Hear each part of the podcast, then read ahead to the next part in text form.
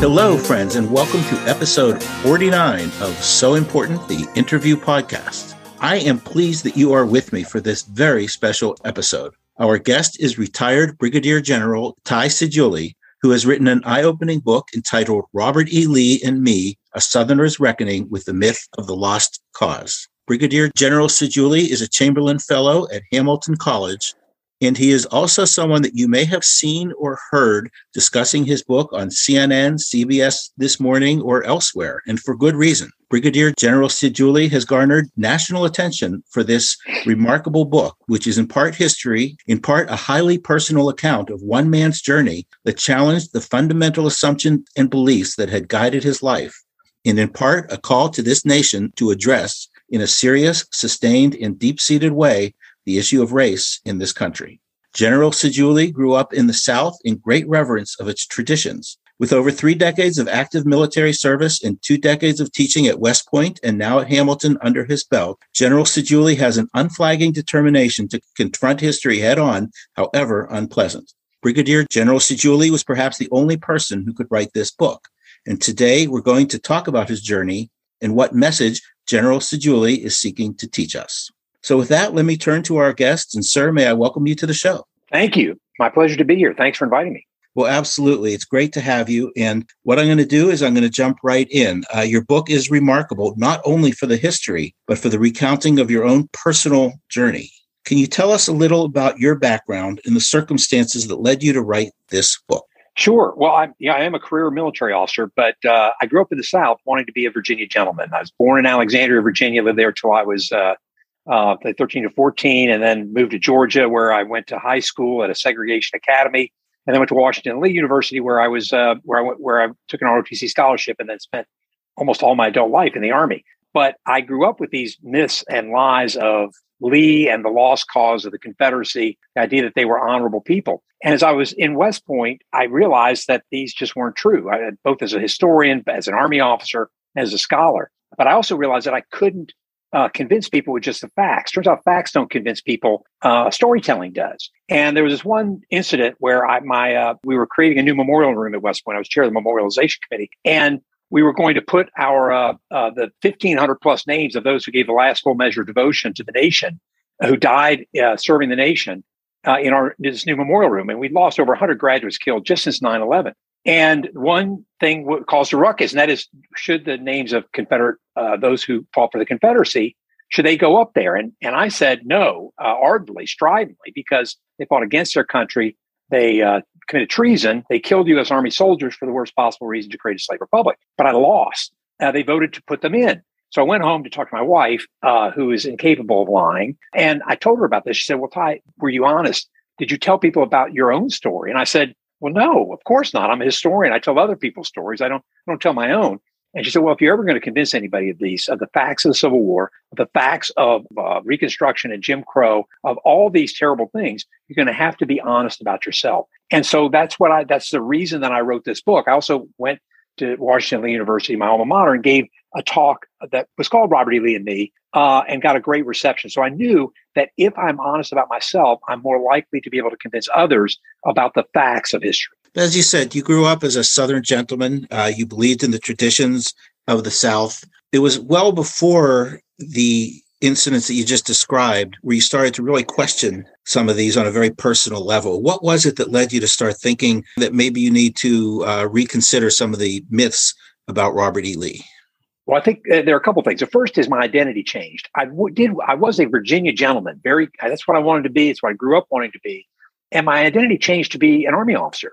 Uh, and that meant, you know, I took that oath seriously and you know, support and defend the Constitution against all enemies, foreign and domestic. I didn't realize that oath was written in 1862 as an anti-Confederate oath. That certainly the Army officer is part of it. Uh, my wife changed me considerably because you know she made me look at myself more honestly. Uh, and the third thing was, uh, as I was at West Point teaching, I mean, I, I, was teaching that the war was about slavery, but I, but I could still hold this sort of uh, ability to look at at Lee that he wasn't quite as bad as as he as I believe now he truly was. And what really changed me though is I, I was walking uh, at West Point in front of our barracks, and our barracks are named for our highest our highest honor at West Point. So I walked by MacArthur Barracks, Washington Barracks, Eisenhower Barracks, Pershing Barracks, Grant Barracks, and I got to Lee Barracks. And I went, why is there something named after Lee? And, and I, I, just stopped and looked at that. And then finally I went running all over campus and found that there must be more than a dozen, dozen things named after Lee.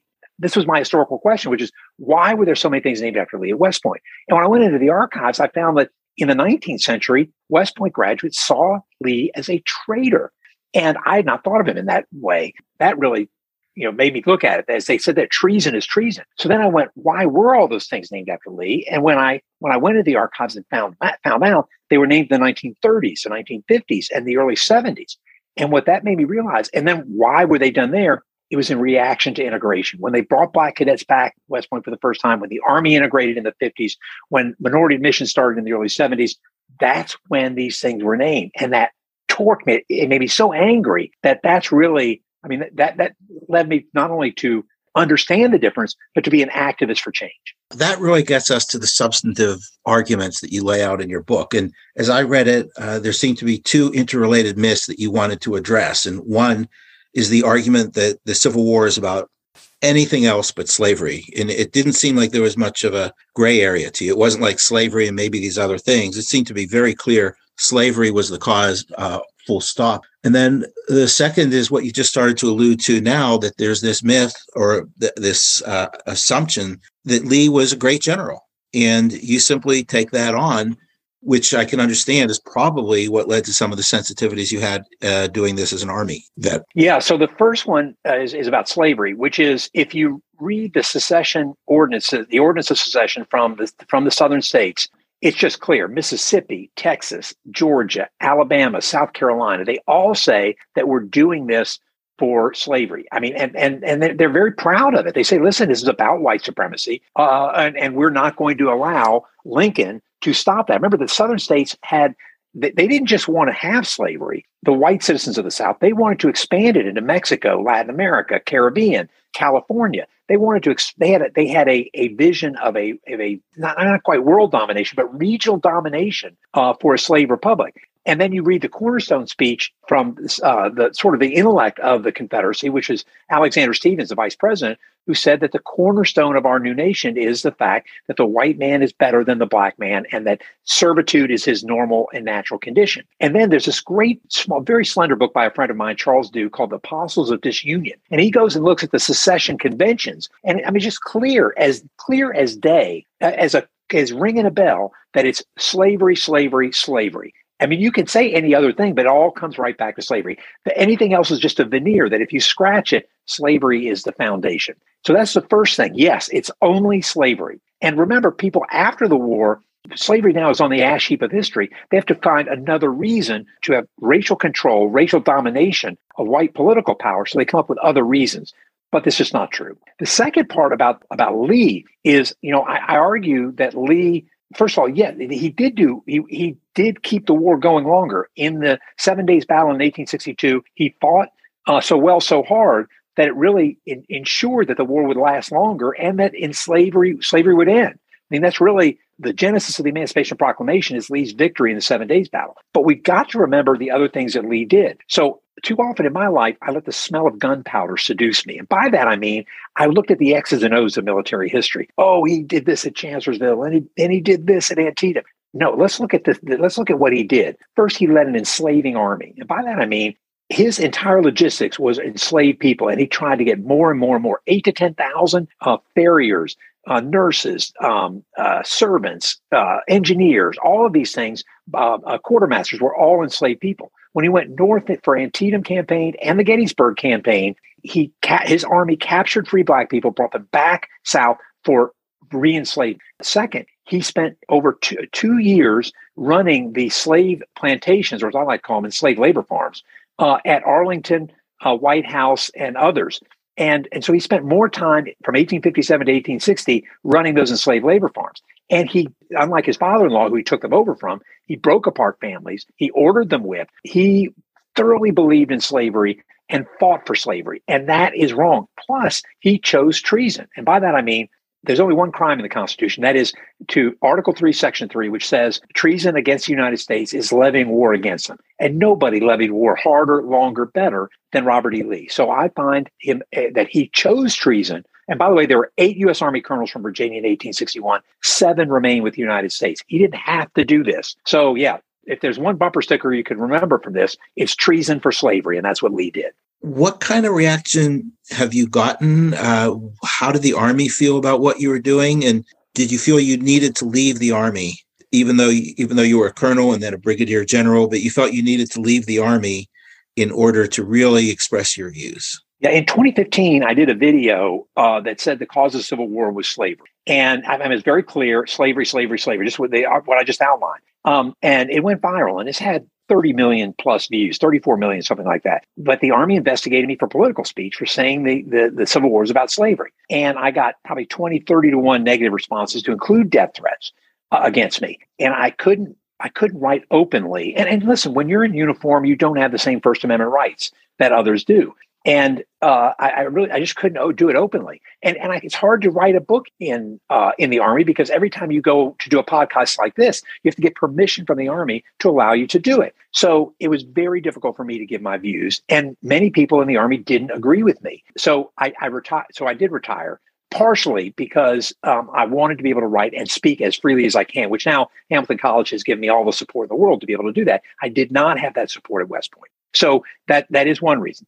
But it, but it has changed since then. The Army uh, now completely embraces, I think, my views and I heard General Milley brief this to Congress. Lee was a traitor. The Confederates were traitors. They did this for slavery. So I think the Army has come really a long way in this five or six years since I did that video. And they are anxious to change the names of these posts. They're anxious to make sure that they represent the they have the most diverse uh, workforce in the country, and they want to make sure that they they do that. So I'm very proud of how far the Army has come in a very short time. But you also noted that, that the ideas about Lee in some parts of the country have not gone away. Why do you think that there's still support for these kind of views, for, for the views that we were just talking about that you laid out a minute ago? And where do we go from here? Well, culture is stronger than history.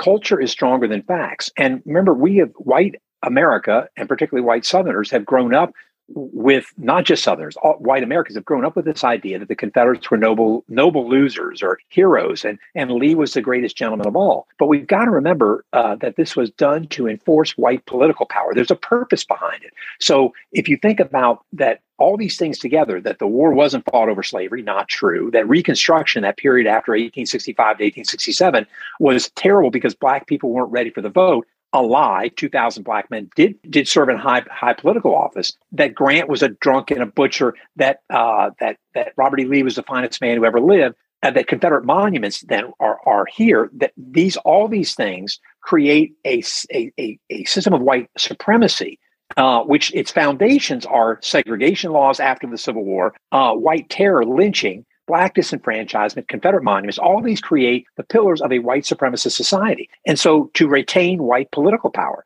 And that's why giving these things up and, and telling, talking about it openly would mean that it could change the political power. That's why states like Alabama and Tennessee have, have, have made laws to prevent anyone from tampering with Confederate monuments, even in majority black cities. So, yeah, this is it's, it's, dangerous. History is dangerous because it goes after our myths and our identities.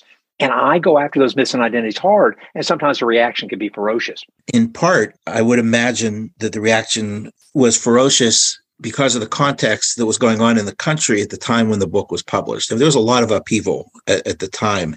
Did you feel the timing was right for your book? And did that play into your thinking about how you were going to present this book as you move forward? I finished writing it in 2019 in like November, October, November of 2019. So it was far, it was before the murder of George Floyd and the and um, the protests against racial injustice. So I did it far before. So I, I was kind of worried that I'd missed the boat. That you know that the book wasn't going to come out until you know well after everything had died down. But of course, the thing about it is is race is the virus in the American dirt. It it, it infects everything and everybody. It's our eternal pandemic.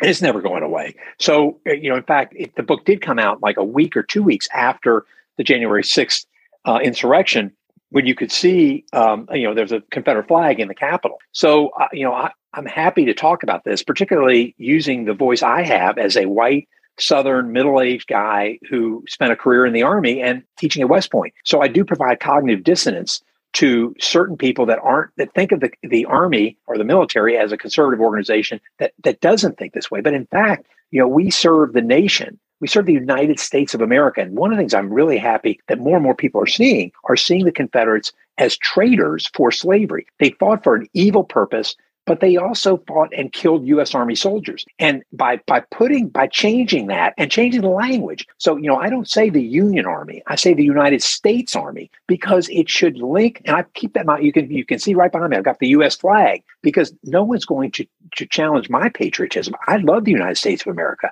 I hate people that killed U.S. Army soldiers to destroy the United States. So by putting it and changing a little bit of the way we we do it, I hope that people can look at the at that as something that is that is un-American, is bad for America, uh, and stop you know stop flying that evil Confederate flag that will always mean white supremacy. So yeah, and, and I, I, always think if I'm not getting people to react to me, it means that I'm not talking clearly enough or forcefully enough. So every time that I get the trolls online, they give me one star reviews on Amazon, I say, okay, good.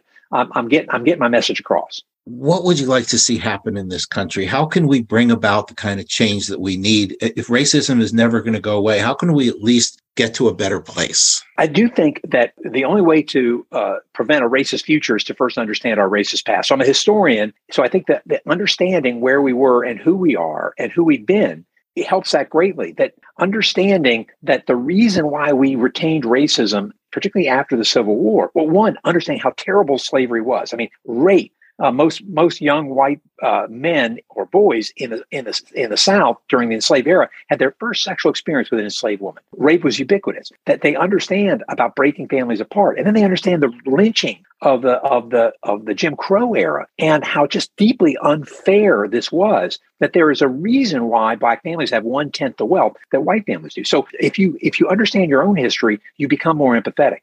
The second thing I really like, speak more history, is understand your own hometown's history and understand most towns have redlining, which means that they excluded Black people from, from living in, in anywhere but a certain area. That understand that Social Security excluded black, most Black people when it first came in, that the GI Bill excluded most Black people, that the um, VA loans and FHA loans excluded black people. So that there are reasons for the way things are right now and history can do that. And once you have that you're more likely to be able to understand that we need policy changes but you can't agree to policy changes until you understand why we are like we are and that's history so to me it's a great time to be a historian to be able to tell um, americans about their past so that they become more empathetic about their future you've mentioned the historical aspect. One of the really remarkable things about your book, from my reading of it, was it wasn't just a history, it was really a personal story. This was a campaign for you using your vernacular. This was something really important for you to write, wasn't it? Yeah, it's absolutely. I mean, you know, it's it's scary to the first time I gave a talk, uh, being honest about my own past of growing up, uh, uh sort of an idolatry of Lee. It was really scary but I also knew that that's the only way to change people's minds. So historians rarely use memoir. I use memoir because it was a more effective way for me to tell this story because every aspect of my life has been infected by racism and by the lost cause myth of the Confederacy. So it, it was, it is a personal thing to me um, because I grew up in a way that was, it was a terrible, it's terrible. And so I want to make sure that I'm doing whatever I can, whatever small way that I can to change that narrative and to change the way Americans think about their past. And if you change the way Americans think about their past, they will change their policy uh, and the way they think about their future. So yeah, so it's a deep. It, it is. It's my story. That's why I every every time I get a chance to talk about it, I do because I, you know if I can reach one more person to understand their own past and our nation's past, I think they'll be a better citizen going forward and a better uh, uh, a better American. Those are very inspiring words. They're great words to end on. If there's one last thought you want to make sure gets across, what would that be? we Americans aren't made out of cotton candy. We can uh, handle the past. Discomfort causes no lasting damage. I'm comfortable with being uncomfortable. And the idea that we could look at our past and be open and honest about it is fine. It's not going to kill us, but it will make us a better society. Remember, the only way to prevent a racist future is to first understand our racist past. How can we know where to go if we don't know where we've been? perfectly stated. And let me just say thank you very much for spending a little time with me. Uh, this was a, a, wonderful conversation, and I, I, can't wait to give people a chance to hear it. So thank you. Thanks, Mike. I really appreciate it. Good to talk to you.